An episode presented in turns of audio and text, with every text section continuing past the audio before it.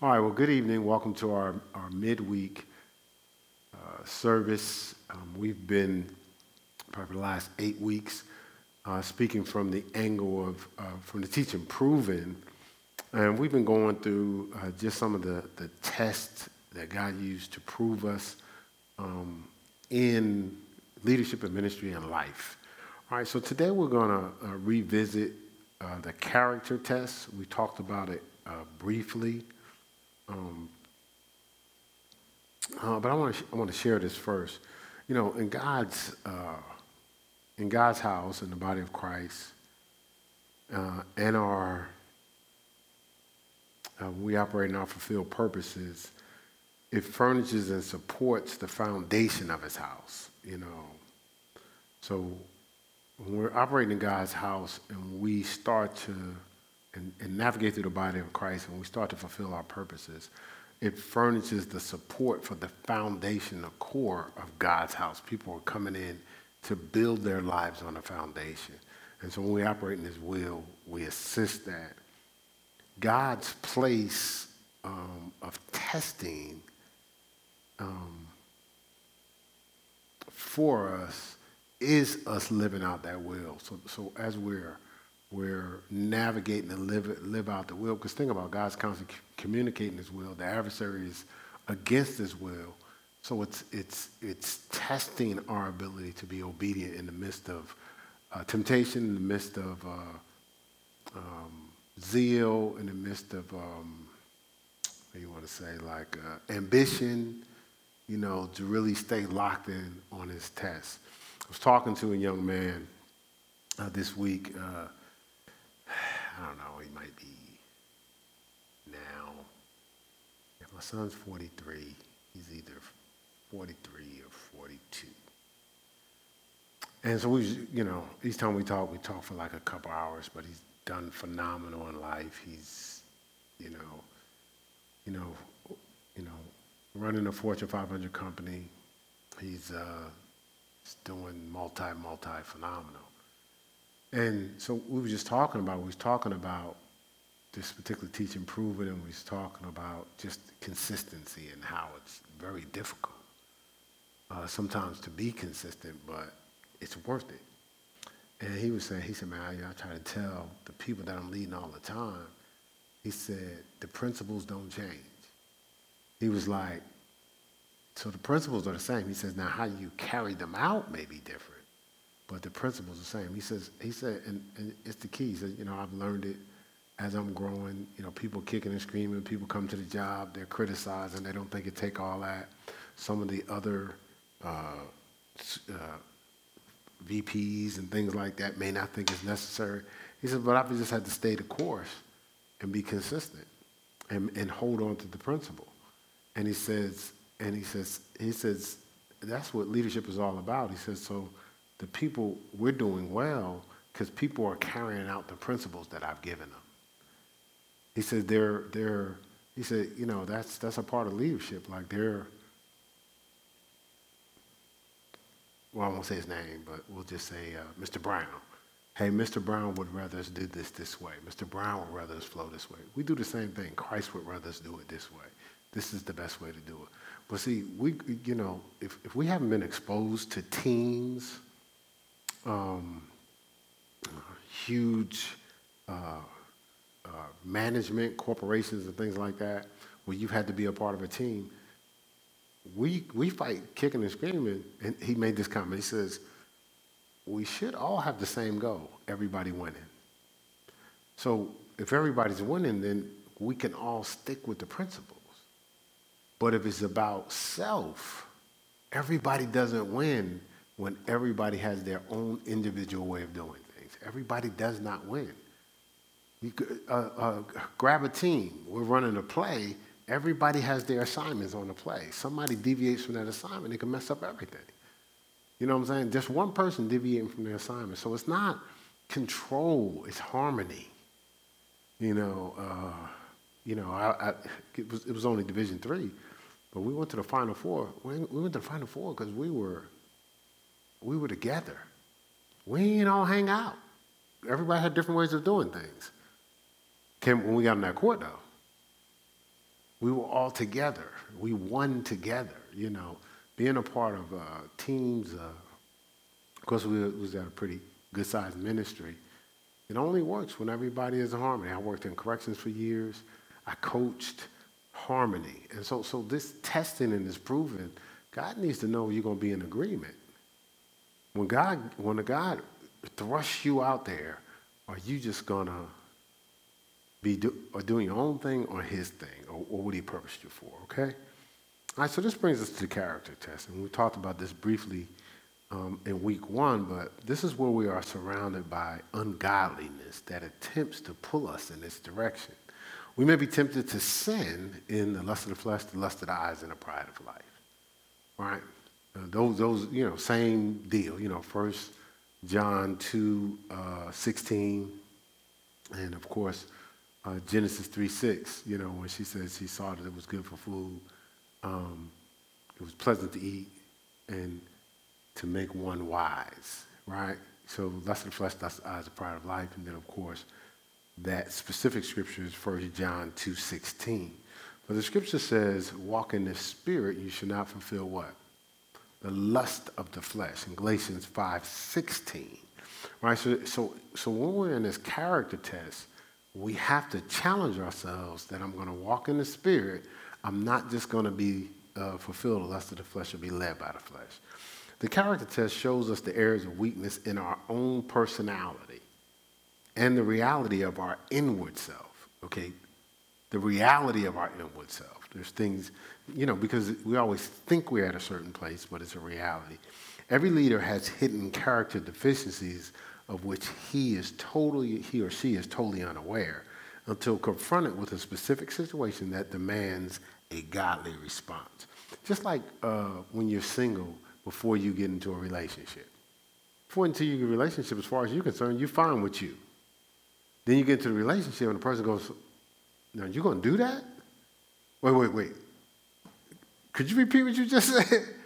But but but before they asked you, and, and this is something that's probably, and when I look back now, it's funny, uh, but at the time, it was very interesting. So we first got together, I was visiting her house, and I've told the story before. I get up and go look out the window, and come talking to her, and I get up, go look out the window, and she's like, "What are you doing?" I said, "I'm just checking on my car," and then I had the conversation, and then it hit me. I've been doing it for so long. I was so used to checking on my car because, you know, my car got stolen four times in uh, New Jersey. So, you know, that was just a habit, checking on my car. She was, she was laughing. She was like, what's wrong with this guy? Is this, you know, hey, look, is he a criminal? Like, is somebody coming to the house? you know, is he expecting somebody to come in? But it was just such a default that I would have never know, noticed um, if I hadn't connected with the wonderful Pastor Melanie, all right? And so, so when, we, we're going through this process, look here, Matthew 4. Let's go Matthew 4. Because character is the key. That's our core. That's our foundation. That's where the, the, either the principles are engineered in, the fundamentals is what we would say with basketball. They're in the, engineered in or they're not. So when we train people in basketball, you train them fundamentals, uh, and you train them at their core even under pressure, they're going to operate in the same level of default, no matter what. So if you train somebody totally elbow reaching in that, if you just train somebody that way, under pressure, that's what they're going to do. But if you have, if you just plan off of, I feel this way, I feel that way, if your whole game is based on how you feel, what happens when you feel bad? You're going to miss shots, right? And so, so technique can withstand pressure. Your feelings can't. All right, so Matthew 4, um, and this is, uh, of course, uh, the story of Jesus, verse 4, of what Jesus being tested. It says, but he, uh, I'll just start with verse 1. Then was Jesus led up the Spirit in the wilderness to be tempted of the devil. And this is after God said, This is my son, whom I'm well pleased in Matthew 3.17. So right after God endorsed him, the next thing was testing in the wilderness. Right? And, and when he had fasted 40 days and 40 nights. He was afterward uh, hungry.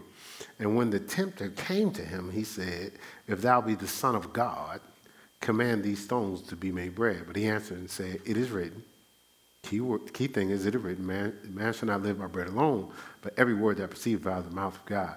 Then the devil taketh him into the holy city and setteth him on a pinnacle of the temple, and saith unto him, and saith unto him, If thou be the Son of God, cast thyself down, for it is written, He shall give his angels charge concerning thee. And in their hands they shall bear thee up, lest at any time thou dash thy foot against a, against a stone. Jesus said unto him, It is written again, Thou shalt not tempt the Lord thy God. And again, the devil taketh him up into exceeding high mountain and showed, showeth him all the kingdoms of the world and the glory of them, and said unto him, All these things will I give thee if thou wilt fall down and worship me. Then Jesus said unto him, Get thee hence, Satan, for it is written, Thou shalt worship the Lord thy God, and him only shalt thou serve. Shalt thou serve. Then the devil leaveth him. Then the devil leaveth him, and behold, the angels came and ministered unto him. In other words, said the devil left him for a season, right? Another um, account in the Gospels left him for a season. So here, Jesus was tempted right after what? Right after God endorsed him, right after the greatest blessing. This is my son whom I'm well pleased, whom I am well pleased. The Holy Spirit falls on him like a dove. People see, man, not only this is he saying he's the son of God, God shows up audibly to confirm it the power of God falls on them. And the next thing, this same Holy Spirit that fell on them took them into the wilderness. All right? So a lot of times after some of our greatest levels is our greatest testing. All right? So that's not the time to drop your guard. So the scriptures, let's go here, Proverbs 14. So during this process of character testing and it shows what's going on in your personality, you'll even recognize how your, your is the Holy Spirit leading you or your feelings guiding you? Proverbs 14, 12. Proverbs 14, 12. It says, There is a way which seemeth right unto a man. It says, But the end thereof are ways of ways of death. So, so there's one way that may seem right to us, but the end of it can lead to multiple ways of death. right? You notice it went from singular to plural there, right? If you go over to chapter 16, verse 2. And this is all of us as we've been growing. It says, All the ways of man are clean in his own eyes, but the Lord weigheth the spirit. All the ways of, of man, all our ways are clean to us. We're not the best assessment of our direction because we think everything we're doing is the right thing to do, right? So we have to measure that with God, right? And so, so uh, over the years, when you think about testing, you hear, uh, you hear people uh, misquote scripture and you know, not being facetious, but maybe they just didn't read through it, or they've heard it over and over. God won't put on you more than you can bear. But that's not actually what the scripture says. Let's go to First uh, Corinthians 10. Now, we're talking about the character test and we're talking about how we go through the character test, you know, to for us to recognize really uh, what's what's at our core that could be negatively affecting our momentum, right? So 1 Corinthians 10 13, this says, there, there has no temptation taken you, but such is common to man. Anything you go through, people have gone through. But God is faithful, who will not suffer you to be tempted above that you are able. So he won't allow it. He says, but will, but will with the temptation. So he didn't say he would get rid of it. It says, with the, to basically convert the temptation. He says, with the temptation, also make a way of escape that you may be able to bear. So he'll convert, use the temptation to create a level of strength and help you navigate uh, through it, not around it, right? You see that? He'll utilize the temptation to your advantage. All right, so David understood this in Psalm uh, 27 13. He says, I would have fainted, I would have given up unless I believed to see the goodness of the Lord in the land of the living. That's a scripture that was produced while David was being tested. I would have given up, I would have fainted. You know, I would have given up unless I believed to see the goodness of the Lord in the land of the living. So, so again, now you, when you hear the scripture, you say, oh my God, he must have been really going through. A lot of us are just going through because let's say too much is given, much is required. Not let's say, the scripture does say that. Too much is given, much is required. So let's say greatness is way beyond the capacity in which you want to operate in. Right?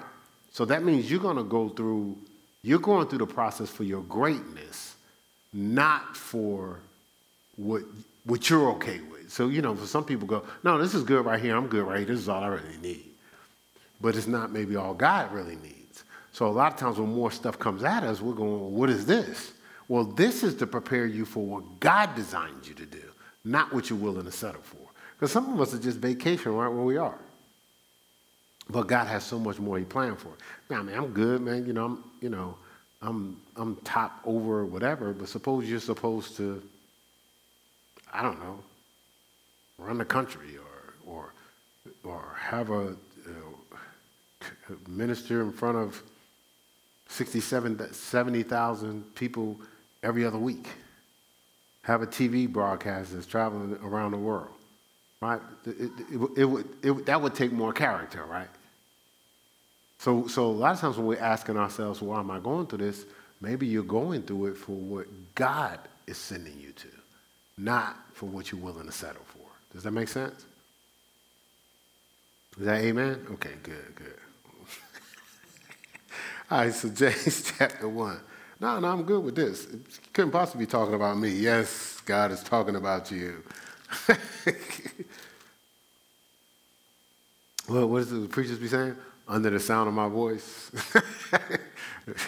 right, so, so, all right, so James chapter 1, verse 12. James chapter 1, verse 12. We'll revisit this later, but it says, blessed, blessed, blessed, look at this, is the man that endureth temptation. So, not gets around it, not forget about it, not um, Temptation didn't show up for the challenge today.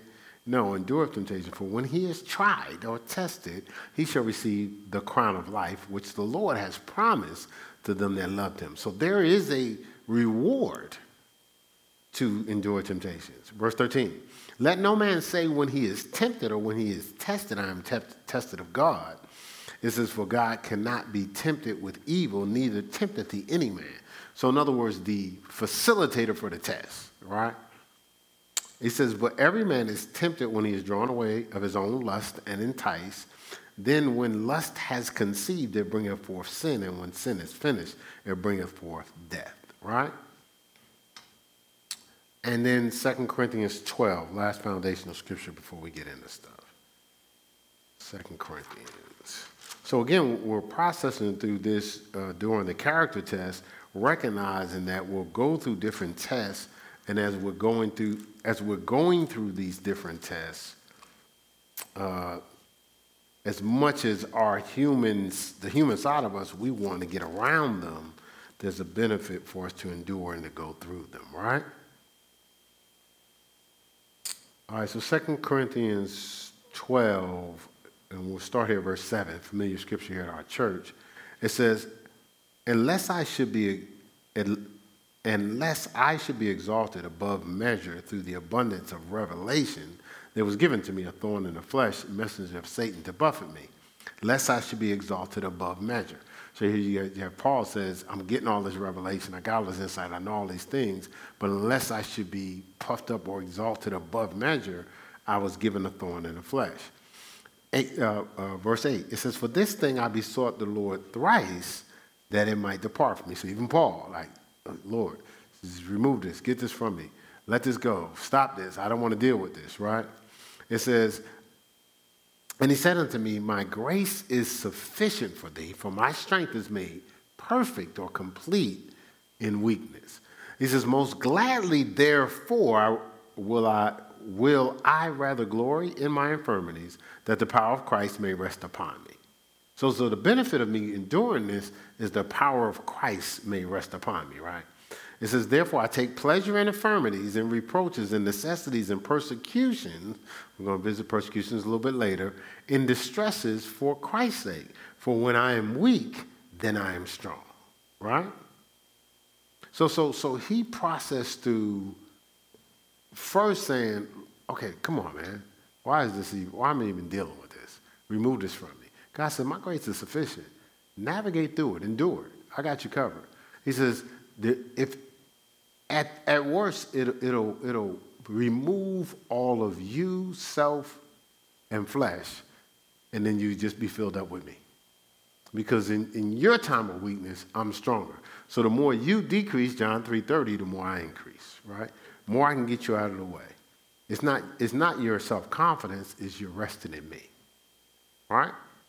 So God allows circumstantial brokenness to build our character for us to handle what our gifting and our ability will produce. So God allows, again, allows, uh, remember, because the adversary does all this testing, but he allows circumstantial brokenness to build our character for us to handle what our gifting and ability will produce. So sometimes we, we focus on our gifting and our ability and we run out to do things, but we don't have the character to handle what that's going to produce. So that might not just produce, hey, you know, um, I got my own TV show or this, that, and the other. It may produce a whole lot of other things. You know, you had one, one boxer, they trained him to be the youngest heavyweight champ in the world, but his character wasn't ready to handle it. So he, he kind of lost it, you know. Um, no disrespect what he did, you know, bit somebody's ear off, you know, you know what I'm saying? So, so it was, it was, it was just pressure. It was a lot. It was a lot more than he just wanted to be good at what he was doing, but that drew in more than just what he wanted to do. And so God wants us to be able to handle it, uh, what our gift and our ability is going to produce. Look here, John chapter 12. Right? That's another familiar scripture, but you know, it's a watering for some, new insight for others. But John chapter 12, verse 24. I remember he allows circumstantial brokenness. It says, Verily, verily, I say unto you, except a corn of wheat fall to the ground and die. So the, the wheat is not just on the surface, but it's buried in. It says, except it fall to the ground and die, it abideth alone. But if it die, it bringeth forth much fruit if it's buried, once that seed is buried, it goes through the pressure of that dirt. It's broken and it releases what's in it. It's a book called uh, The Release of the Spirit by Watchman Nee. It really highlights that scripture, really breaks down the full revelation of brokenness. But, you know, we're, we're trying to avoid brokenness. But brokenness actually helps us to release what's on the inside, right? Uh, Romans 5. Right? So a lot of times when God is building your character, he allows that brokenness because he's just strengthening your, uh, strengthening your core, your foundation, so, so you can build what he's producing, wants to produce in your life. You know, even when you work out and you, and you, you lift weights and stuff like that, you're tearing muscles. Like you, you, you, you, you, you're breaking them, you're tearing, you're breaking down those muscles and then they contract and they build up stronger. You know what I'm saying? So, so you don't get stronger without going through the resistance, but the breaking. All right, so Romans 5. I'm not there yet, but Romans 5. Again, we're talking about the character test. It's Romans 5. Uh, we'll start. Know I have 5 4 up there, but let's start at verse 1. It says, Therefore, being justified by faith, we have peace, peace with God through our Lord Jesus Christ, by whom also we have access by faith into this grace wherein we stand, and rejoice in the hope of the glory of God. And not only so, but we glory, look, in tribulation also, in tribulations also, knowing that tribulation worketh what? Patience and patience experience, and experience hope, and hope making not ashamed because the love of God is shed abroad in our hearts by the Holy Ghost, which is given to us.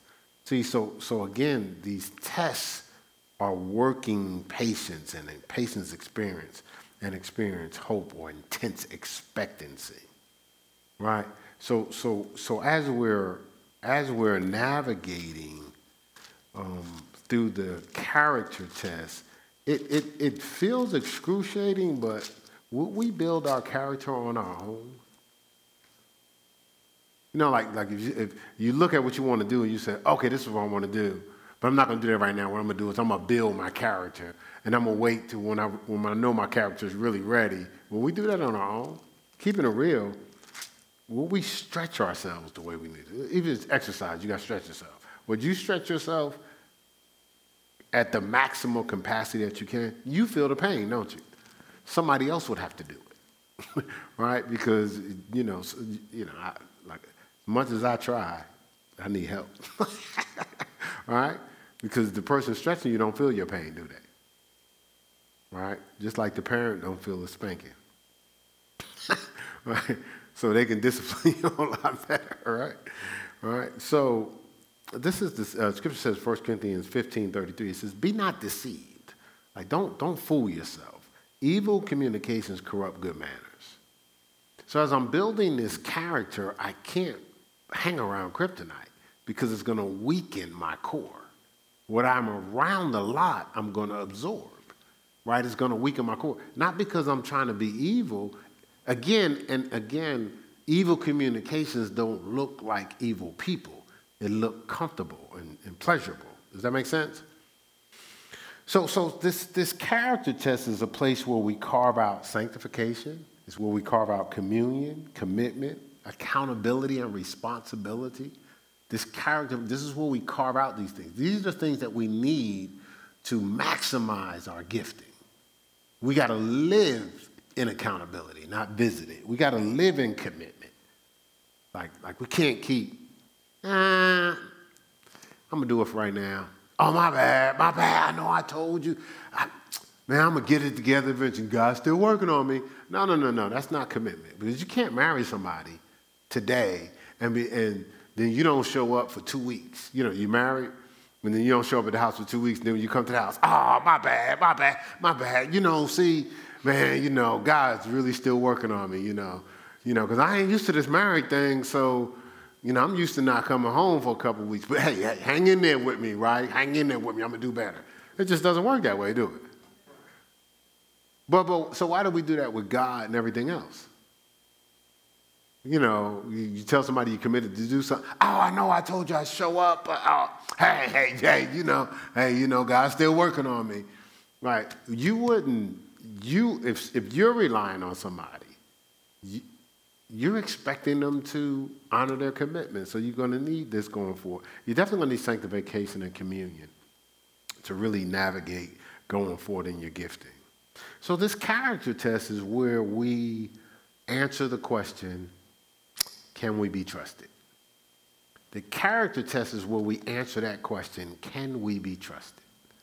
Because God is giving you some, some very special things to utilize. And He knows as you're processing through this character test if your character can handle what He wants to pour in your life, what He wants to sit, the weight of His glory is what the scripture says. It's a weight and he, he knows if your character can handle the weight of his glory, right? In Deuteronomy 8, and we've talked about this also in a few different teachings. Um, we'll probably talk about it until Jesus comes.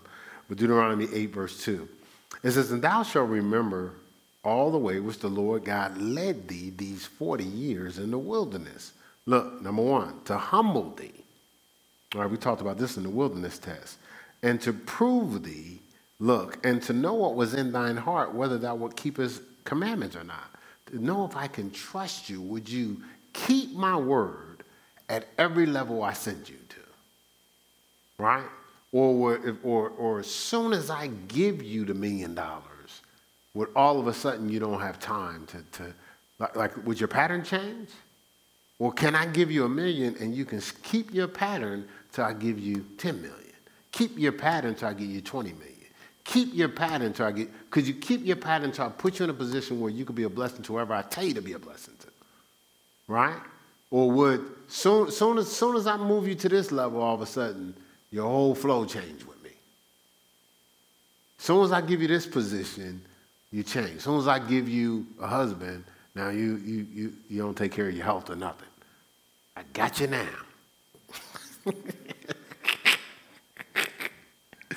Oh, you ain't think I was going to live like this? Nah, I was just doing that to get you back.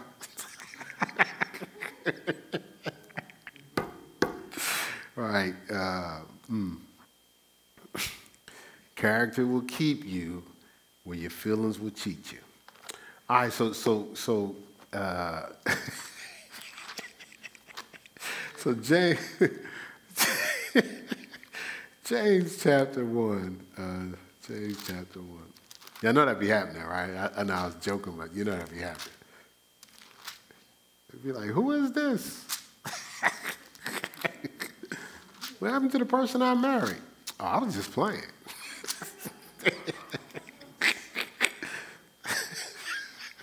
All right, so James chapter 1 and verse 2.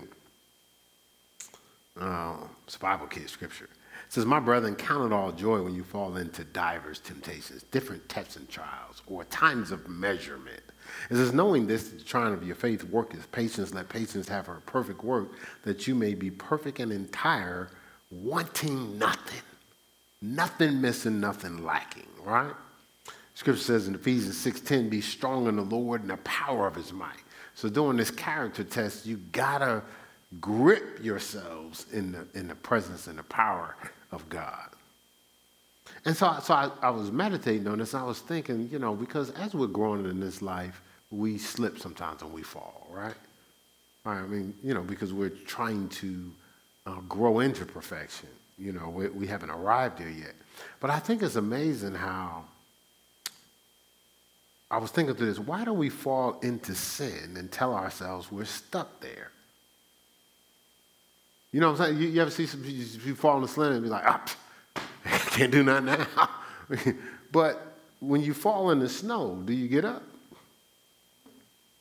Or do you go, I done fell in the snow. Life's over. You're on the way to work, you slip and you fall, you be like, okay, I was on my way in, but I fell. I won't be making it. Oh, no, no, no, no, no, no, at all. No, ever again. I'm not coming. I fell. I can't get up. you know, we don't do that? At least I hope. Or if you fall in the mud, you get up. If you smear something on your clothes, do you wipe it off? Or you just, nah, that's cool. you know, big spot, you know, that's cool, you know, right? Or do you clean it off? How come when you smear something on your life, you're not so quick to clean it off? The David said, created me a clean heart, renew a right spirit within me, right? How come when we fall in life, we don't just get up? Why we just,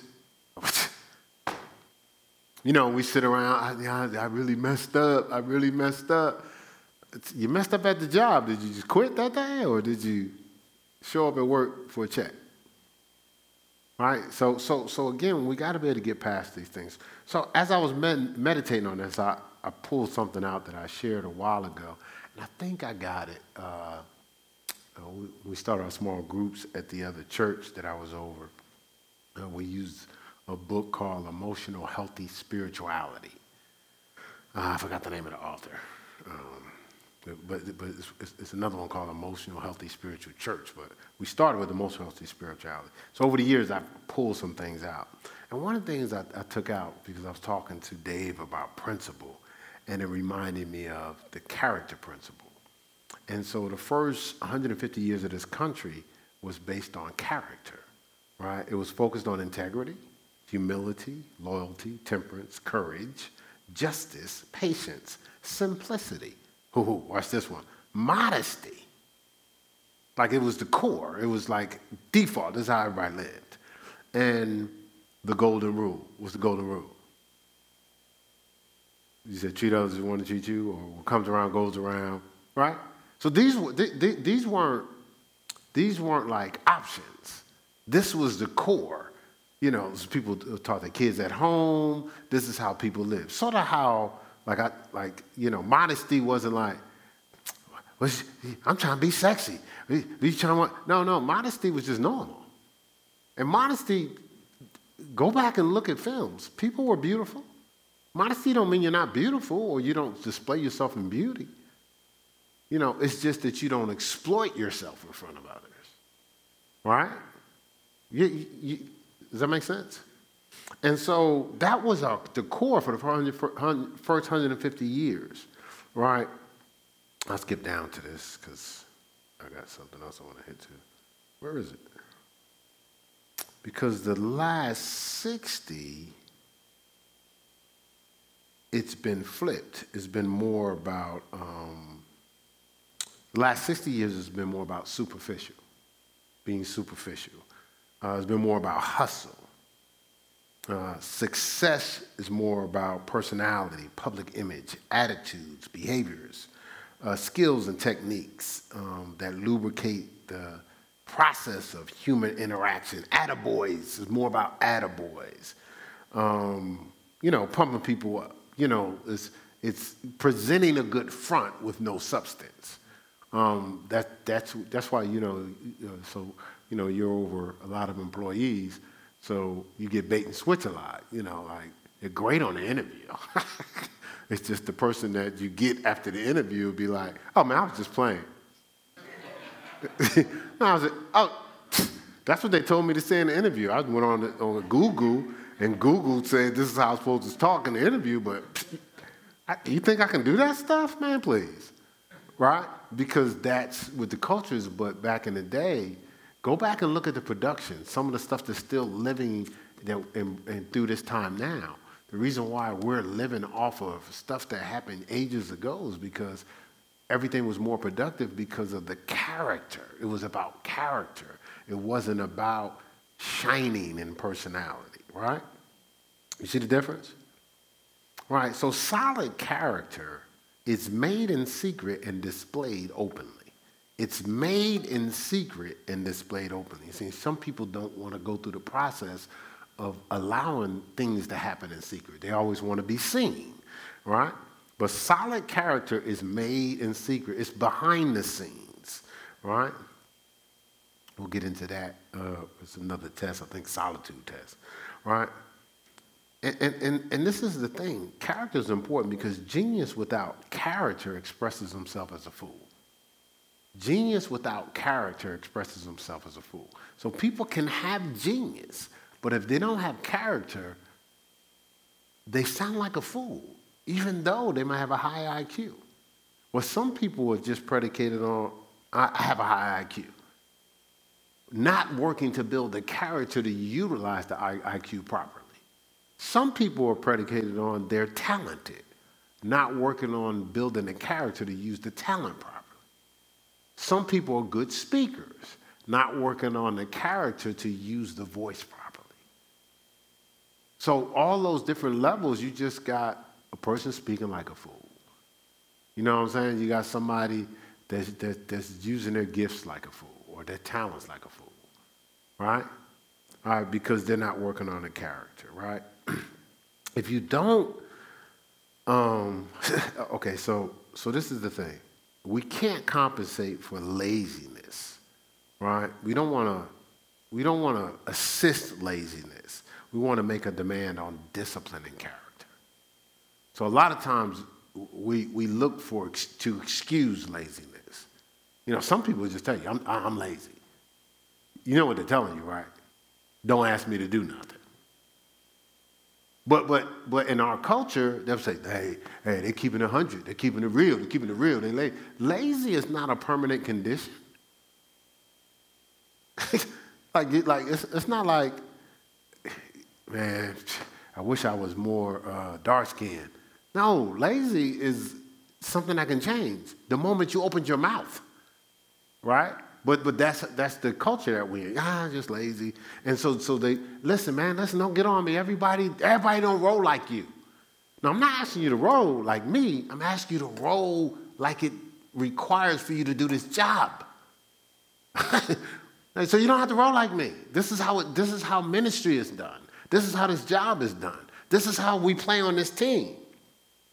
So so so See, again, these, these principles and these fundamentals are for all of us. I'm not asking you to apply them with, uh, through your personality the same way I would. We got different personalities. Oh, but we're not. The, the, the core of what we're asking is non negotiable. But you're fighting to negotiate the core. which will weaken our whole company. No, we can't, we, we, we can't be doing that. That's not happening. Same thing, I always say this, and, and you guys have been around a long time, people that's been here a while. Like, present it. If you think of something we need to do, present it. But if you start dictating to God's vision, we're not doing that. See, that's different. Now you're changing the core. We equip heirs for the kingdom of God. We're not changing, we're not going to change the core. You know, if you go through the core values, we have core values. They was already out there. They're on the website. They've been out there since, since we started the church. Before we started the church, before anybody ever showed up, these are the core values. Why did they do praise and worship like that? Read the core values. Why did they do children's ministry? Read the core values. Right? Because that's our core, that's our fundamental, is, is, is why we flow to what we do. All right, there doesn't have certain music playing in the sanctuary. It's a core value. Like, like we, we're not changing that. It's, but it's, see, again, it's already been that way, so it's not personal, right? So that's the thing. So, yeah, utilize your personality, but, but we can't change the core. See, see, this is where, this is where we, we arrive at integrity. So, so, so to operate in a, in a character test, we have to secure integrity. See, I noticed something about people of integrity. They expect to be believed. You, they, you know, they don't be uh, having those type of arguments where, say, I know you don't believe me. No, no, no, no. A person of integrity expect to be believed because they're consistent. They're the same.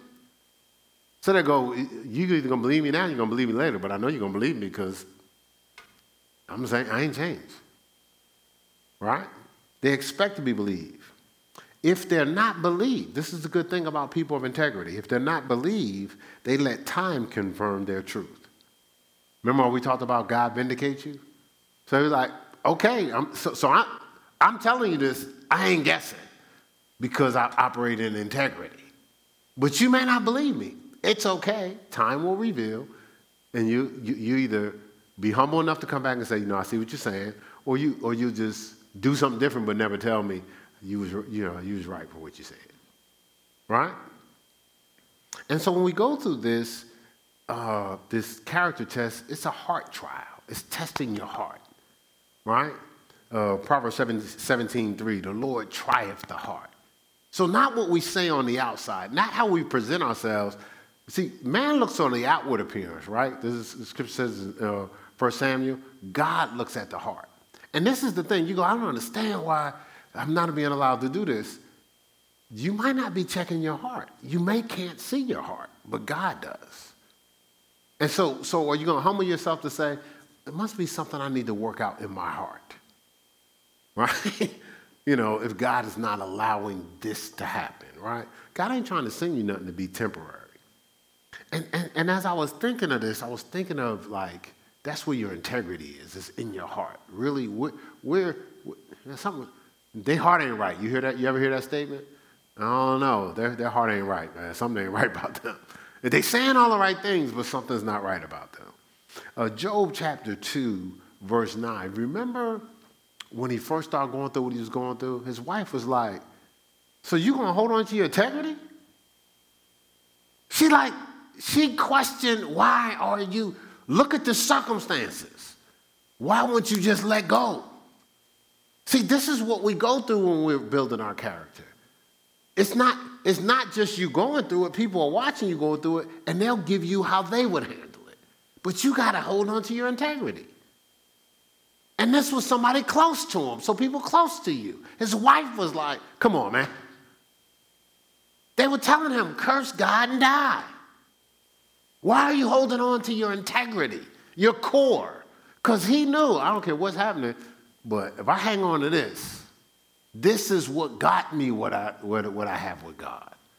So I don't care what the circumstances is, I'm never, I'm never giving up my heart to the adversary. My heart will be with God regardless of the circumstances. Can we say that? Is our heart jumping back and forth based on circumstances? See, again, can we be trusted? Job 27 5, he said it. He said, I held on to my integrity. It says he held on to his integrity. She, now, when it first started, she was like, Why are you holding on to your integrity? 27, I held on my integrity. You know, he got blessed double, right? So in the end, what? He was vindicated. he was vindicated. It all played itself out. See, see, when we're processing through this core character and this integrity, integrity is a test of excellence. Can I be excellent no matter what the circumstances? See, see excellence is attention to detail, right? Is you don't have a lazy mind. Your scripture says, "Don't faint in your mind." It's constantly so. Uh, so I'm I'm I'm locked into attention to detail regardless of the circumstances regardless of if I got a promotion, regardless of a circumstance come up, I'm not feeling that good today, I'm still excellent. I'm still going the extra mile. I still operate in attention to detail. But I'm not changing because, man, I'm chilling, man. You know, I, I got afforded this, I'm on vacation here, this and the other. No, I'm still, nothing changes my sameness. My excellence is excellent. See, the thing is, we expect it from others. You guys are have employees, you expect it from your employees. But, you, but the people that expect it from you, are they getting it from you? Because eventually you reap what you sow, right? Yeah. So so so it's it's a test of excellence. And this is the good thing. This this whole character thing is, is, is about courage. And courage is forged in excellence. Courage is, forged in excellence because it costs to be excellent. And it constantly breaks our flesh to operate in attention to detail. I remember, uh, I don't think you mind me saying this, uh, this, this is early years. My son uh, had just got married, and he, uh, so he had to get a dresser or something. And so we was going out, and he says, uh, uh, I said, so, so they had dressing? He said, no, they didn't have it. I said, I said so, so where you going? He said, I'm going home. I said, going home? I said, you're not going to check the other stores? He's like, Dad, I never really thought about that. I said, son, like if you're going to do something for somebody, go the extra mile because you will want them to do it for you. I said, if I got to go all over the city to get what my wife wants, I'm going to just have to go all over the city. But I'm to come home with what she wants unless nobody has it. But I'm to try everything I could to make it happen because I want somebody to do that for me. That's why I'm not just buying people socks because I don't want to just, I want somebody to be thoughtful because I, so I want to be thoughtful. I want you to, you know, that's just me. it's excellence, but it, it, does something for character. This is the thing. Um, excellence doesn't let flesh have a vote. Excellence doesn't let the flesh have a vote. The flesh doesn't get a say when you're operating in excellence. We can even use, you know, 1 Corinthians 6, always doing what's best, right? That will be excellent. Always doing what's best, right?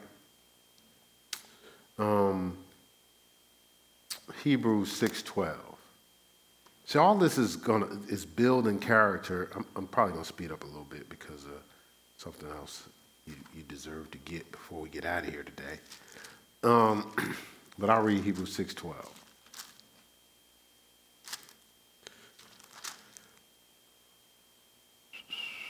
It says, uh, that ye be not slothful, but followers of them who, who through faith and patience inherit the promise. Faith and patience inherit the problems. Don't be slothful. You know, operate in consistency and excellence. Scripture says, don't faint in your minds in Hebrews 12, 3. I already gave you the, the, um, the uh, David scripture I would have fainted unless I believed to see the goodness of the Lord in the land of the living. All right, so let's look here at um,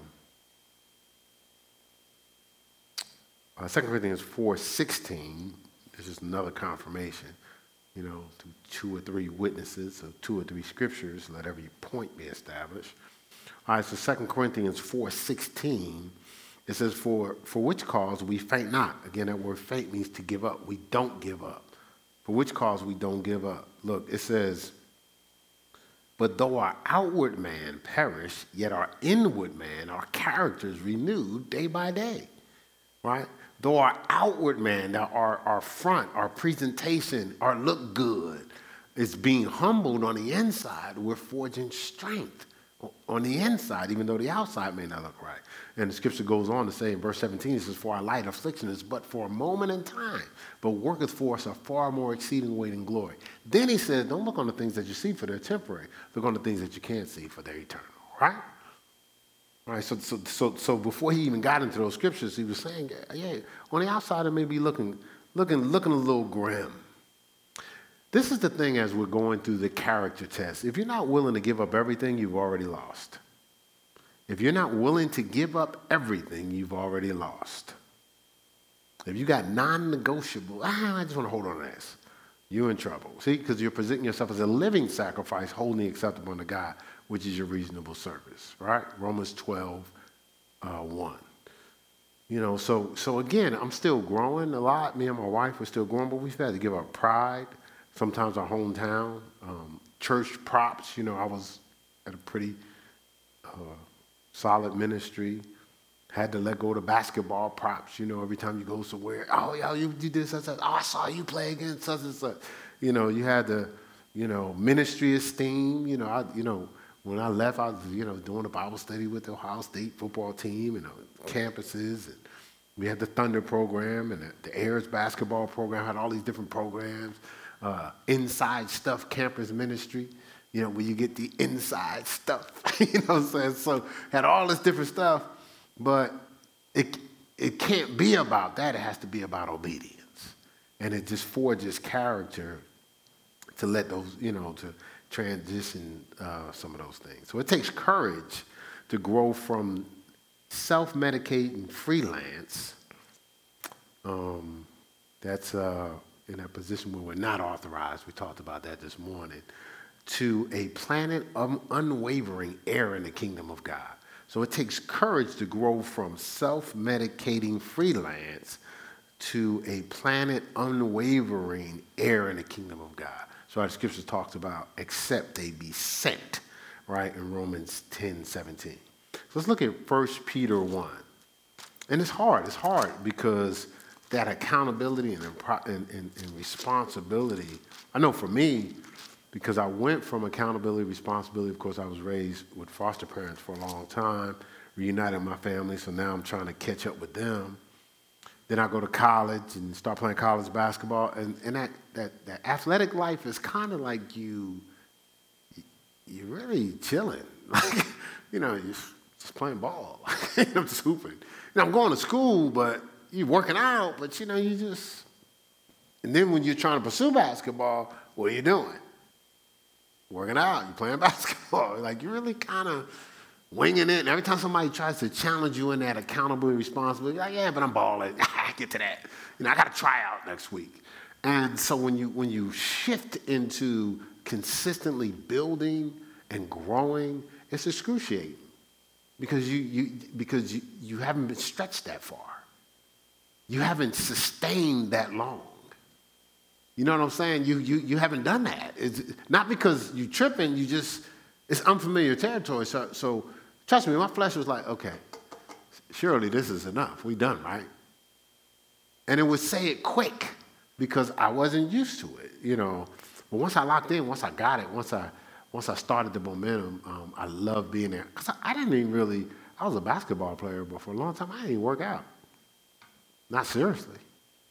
You know, I mean, my roommate, I talking to him uh, yesterday. He would get up, he'd stretch, I throw the cover over my head. Then go running. Yeah, you want to go running? Just like, man, please. And then I was a, I was a little in your face guy. So if you did something that was good and you was trying to get me to do it, I wouldn't just say, no, I'm not going to do that right now. I would almost like, man, please. You know, everything had to be a please, and like defiant. Keith, you working out? My coach would be like, working out, and I hold up. Uh, Slitchmore looking book. Like, nah, I'll see you in September. You know, it's probably why I can't contact him to this day. You know, because everything is like everything. But but I but it was like a fear, and fear makes you jump out and and and, and attack. But on the inside, you're like, no, no, no, no, don't listen to him. Don't listen. I didn't mean that. No, no, no, no. I no. What you need me to do? But I just, you know, I just avoided all that stuff. So I wouldn't. I was the, they put garbage cans out on the court for people that would throw up. Start of, start of the season, I needed it because I didn't work out. I work out now, I'm not even playing basketball.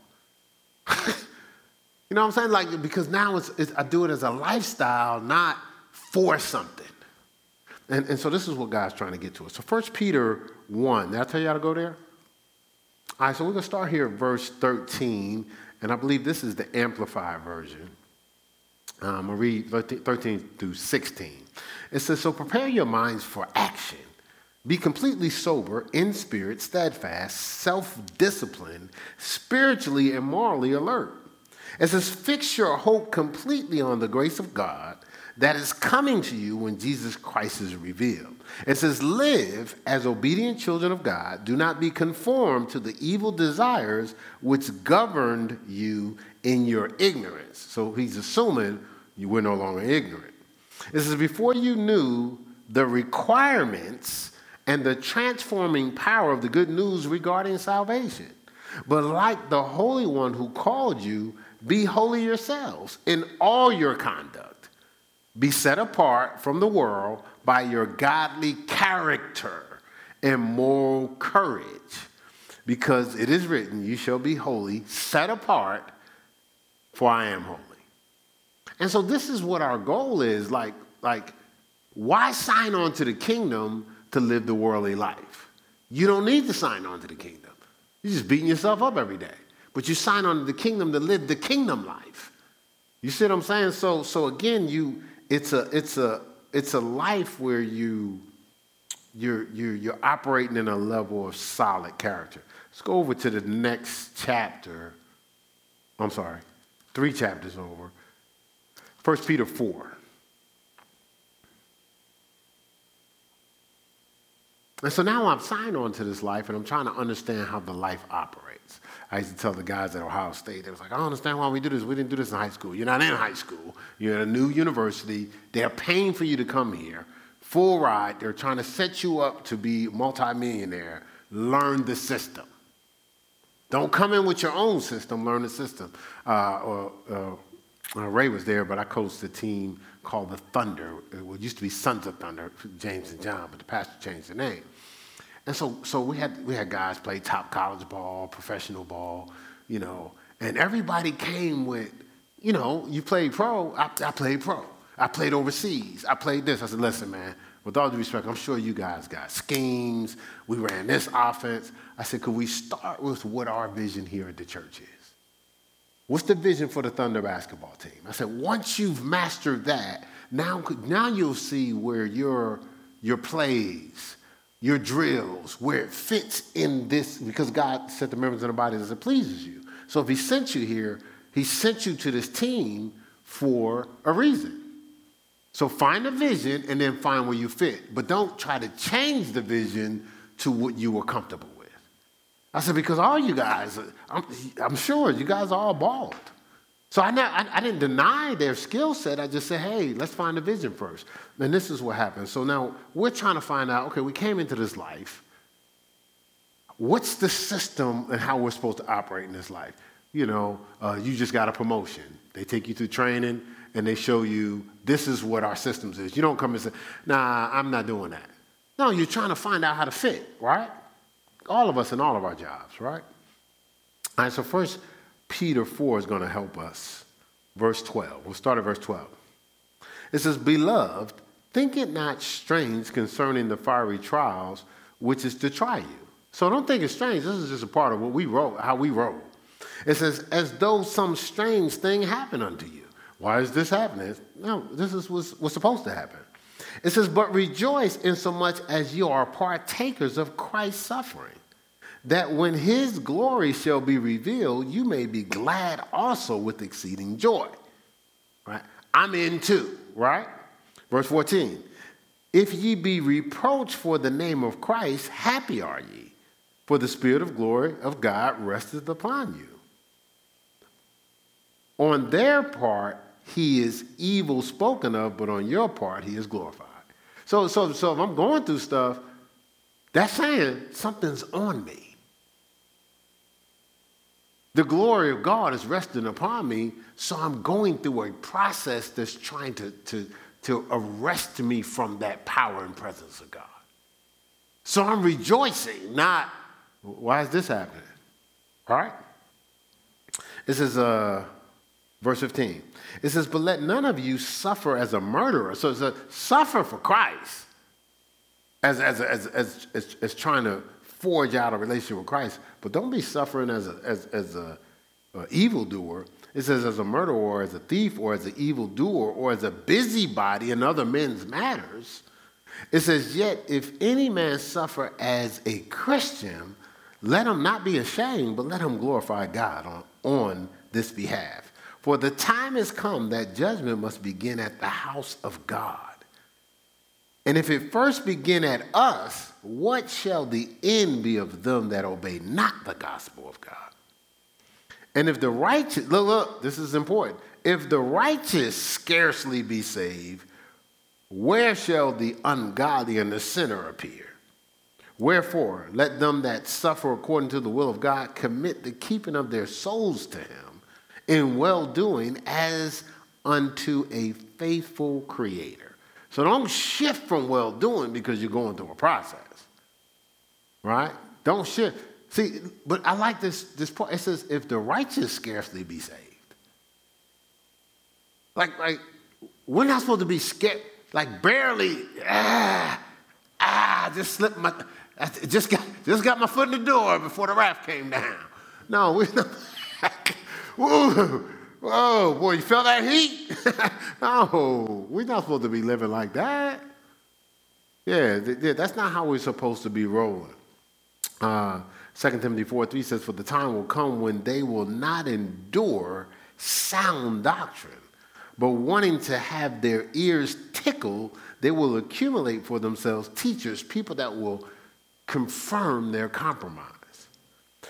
But I noticed something. Look at that. Sound doctrine takes endurance. Like, like it's not just easy to receive. Man, I don't know, man. I'm just trying. I come to church, man. I'm just trying. I'm just trying to hang in there. That's exactly. It's supposed to cost something. Sound doctrine takes endurance. We want it to be so comfortable for us. No, don't cost you nothing if it's comfortable. If if everybody else is doing all the work, how do you benefit?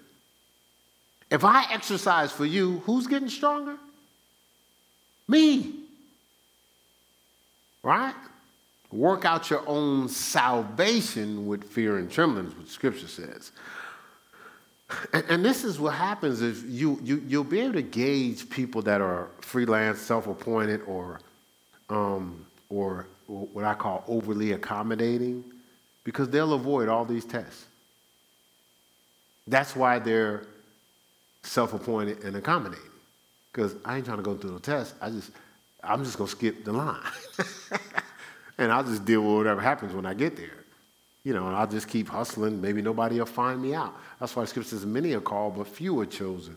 Matthew 22, 14. See, because there are few that are still enough. Remember, be still, know that I'm God. Be still and know that I'm God. Still enough to wait on God's mantle of chosenness.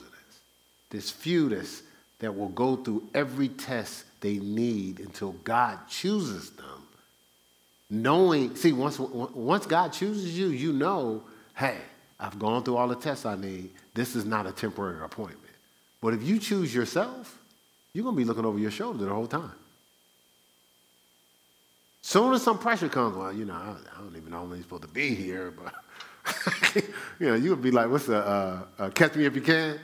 You know, uh, uh doctor, uh, doc, doctor, doctor, uh, this is emergency surgery back there. That dude started packing up his degrees.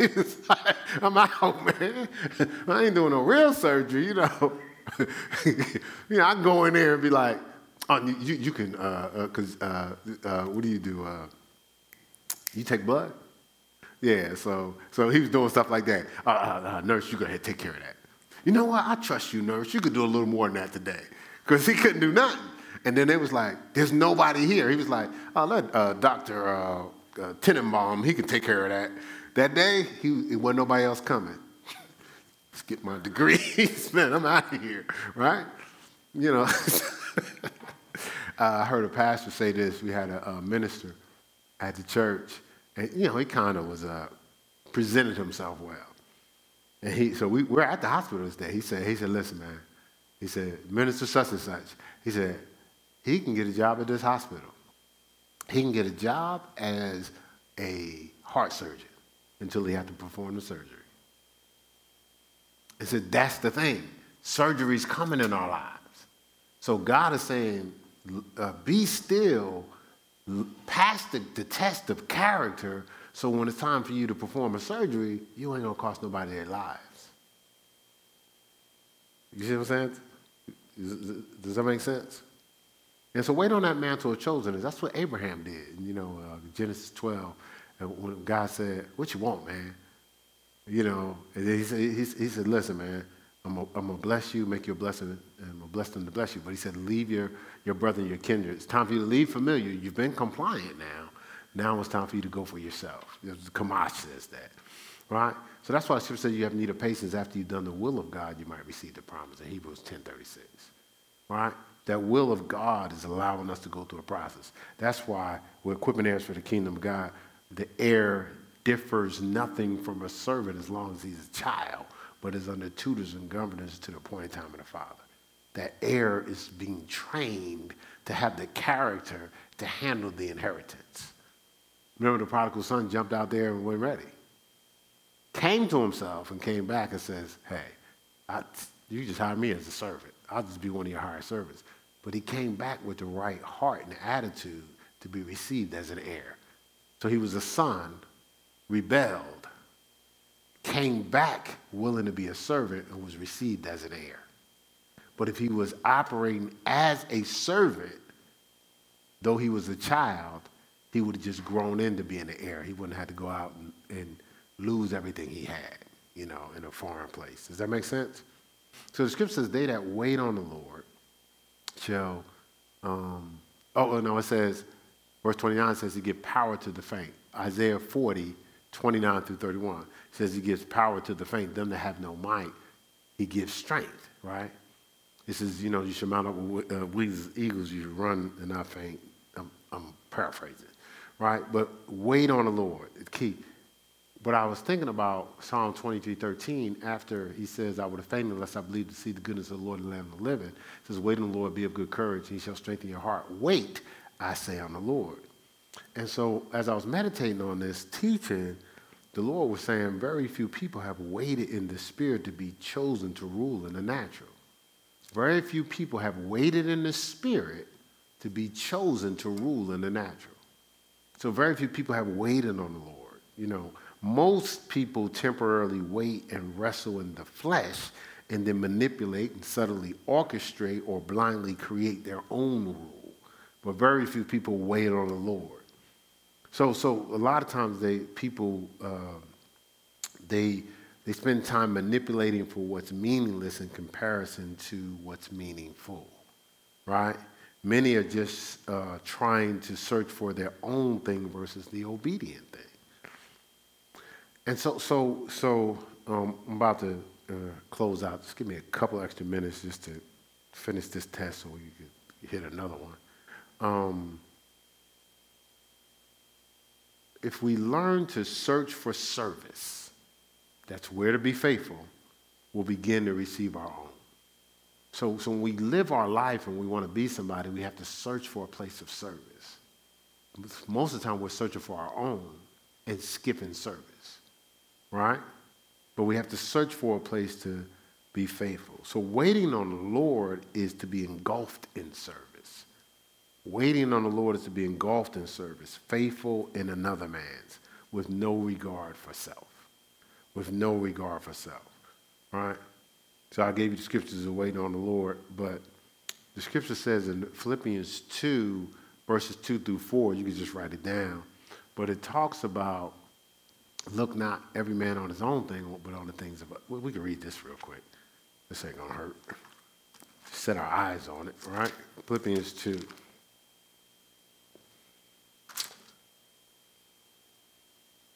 Obviously, we talk about it enough, or we do talk about it because I heard somebody reference it the other day. I was like, uh oh, it's in their heart. so, Philippians 2 2. It says, Fulfill ye my joy that ye be like minded, having the same love being of one accord, of one mind. Verse 3 Let nothing be done through strife or vainglory, selfishness, but in lowliness of mind, as humility, let each esteem other better than themselves. Look at verse 4. Look not every man on his own things, but every man also on the things of others. All right?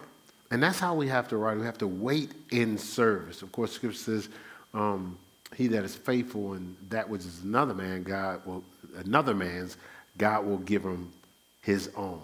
So, engulfed in another man's, you catapult you, you catapult yourself into your own. But the way you catapult yourself into your own is to be engulfed in somebody else's. But think about that principle. It makes sense, right? Because if you have your own, you want people that are helping you to be engulfed in what you're doing, not focusing on themselves. But if you're focused on yourself right now, everybody that will be a part of what you're doing will be focused on themselves. But if you're all in in helping someone else, people will be all in in helping you, right? See, your fruit is for somebody else to partake of. You're going to partake of uh, uh, uh some, some other fruit that people are supposed to uh, offer to you. So, waiting on, uh, engulfing yourself in another man's is the key. Um, waiting on the flesh, waiting in the flesh is frustrating um, because this is the thing. Um, when we're in the flesh, if you're frustrated with delay, you're anxious with quiet, and you're offended in the wilderness, and all you think about is yourself, right? And it keeps delaying and delaying and delaying. And so, so the key to getting through this process, because sometimes we, we, we lock in and we say, hey, I'm going to just do this thing. But then, you know, you talk to your cousin, your nephew, uh, Jimmy, Aunt Betty, Mama, and so some of us haven't hurdled the rejection of men to experience the reception of God. Some of us haven't hurdled the rejection of men to experience the reception of God. So we got to get past that. That's what uh, Job had to get past. His wife was like, and his friends, curse God and die. Listen, I'm just had to weather this storm. Jesus had to get past that. Moses had to, everybody, everybody had to get past that. So we have to be able to get past that. It's not about what they think you should be doing, it's about what God is telling you to do. And guess what? He's sending you. It's, it's what He's purposed you to do. Everybody may not always understand. So the scripture says you will receive a hundredfold with persecution in Mark chapter 10, verse 30. Right? It says, with, it says, he that giveth up houses, lands, mothers, fathers, you know, for my sake, shall receive a hundredfold with persecution. So the persecution is coming.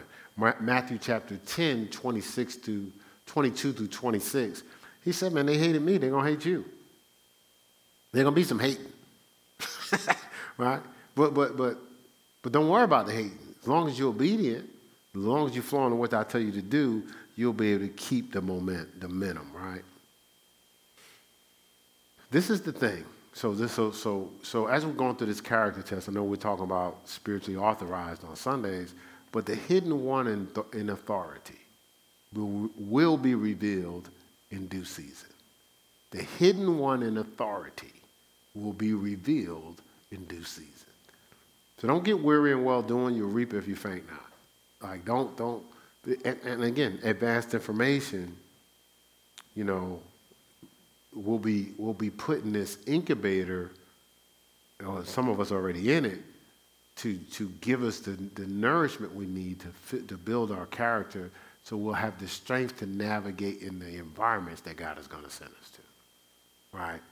There's some very special places that people going to that they never thought possible. I was talking to the young man today, and he was like, he said, I just never. He says all this stuff is just a surprise. He says, but it's a blessing. You know, he said, he says, you know, we had just paid off our house, and then we we get another house, and then I'm tearing down a garage to build a a, a new garage with an apartment on top. Then my in-laws go through stuff, so I got to buy a house a mile away from them, so my my you know my family could, uh, can go in there and be able to take care of the in-laws, and, and you know then you know we have to purchase this corporation, and he says, but it's amazing. We've been able to do all these things. I, it's things I never thought possible. I remember when, I, uh, this is a long time ago. This might have been, been after 10 years. So it's either 10 years, it's either 8, 10, or 12 years ago. I remember this young man called me. He said, he said man, I just can't believe it, man. I've, I've saved up $50,000. He said, I got $50,000 in the bank. Oh, my God. He ain't even think about $50,000 now. You know what I'm saying? And that was, this might have been his 30s at that particular time. And so, but he's maintained his, his, his, his, his anchor and consistency in God. When I have a conversation with him, I still hear the root and the core of his life, right? The same principles, the same character is God, right? And phenomenal, you know. You know, I hear people all the time talking about, you know, you know, I'm phenomenal in sales. I guess it depends on who you talk to, because you know, this person is, is, is, a whole other stratosphere. And, and that's, that's, uh, you know, that's just one example. And, and somebody might not be, in, even care about none of those things. But you do care about peace in your family, peace in your life, peace in your health, um, to be able to afford to ex- send that peace to others, to position yourself with vision and purpose so other people can participate, be faithful in that so they can grow into their vision and purpose. You should care about that at least. You know what I'm saying? You may not want nothing, right? Not a problem. So that affords everything God pours into you to pour into somebody else. Don't think because you want nothing, God's not going you, you're not to have anything. God just still send you exceeding abundantly above, and you can just take it all and help other people to fulfill what their purpose to do. All right? But it takes character to do that. All right, so that's all for the character test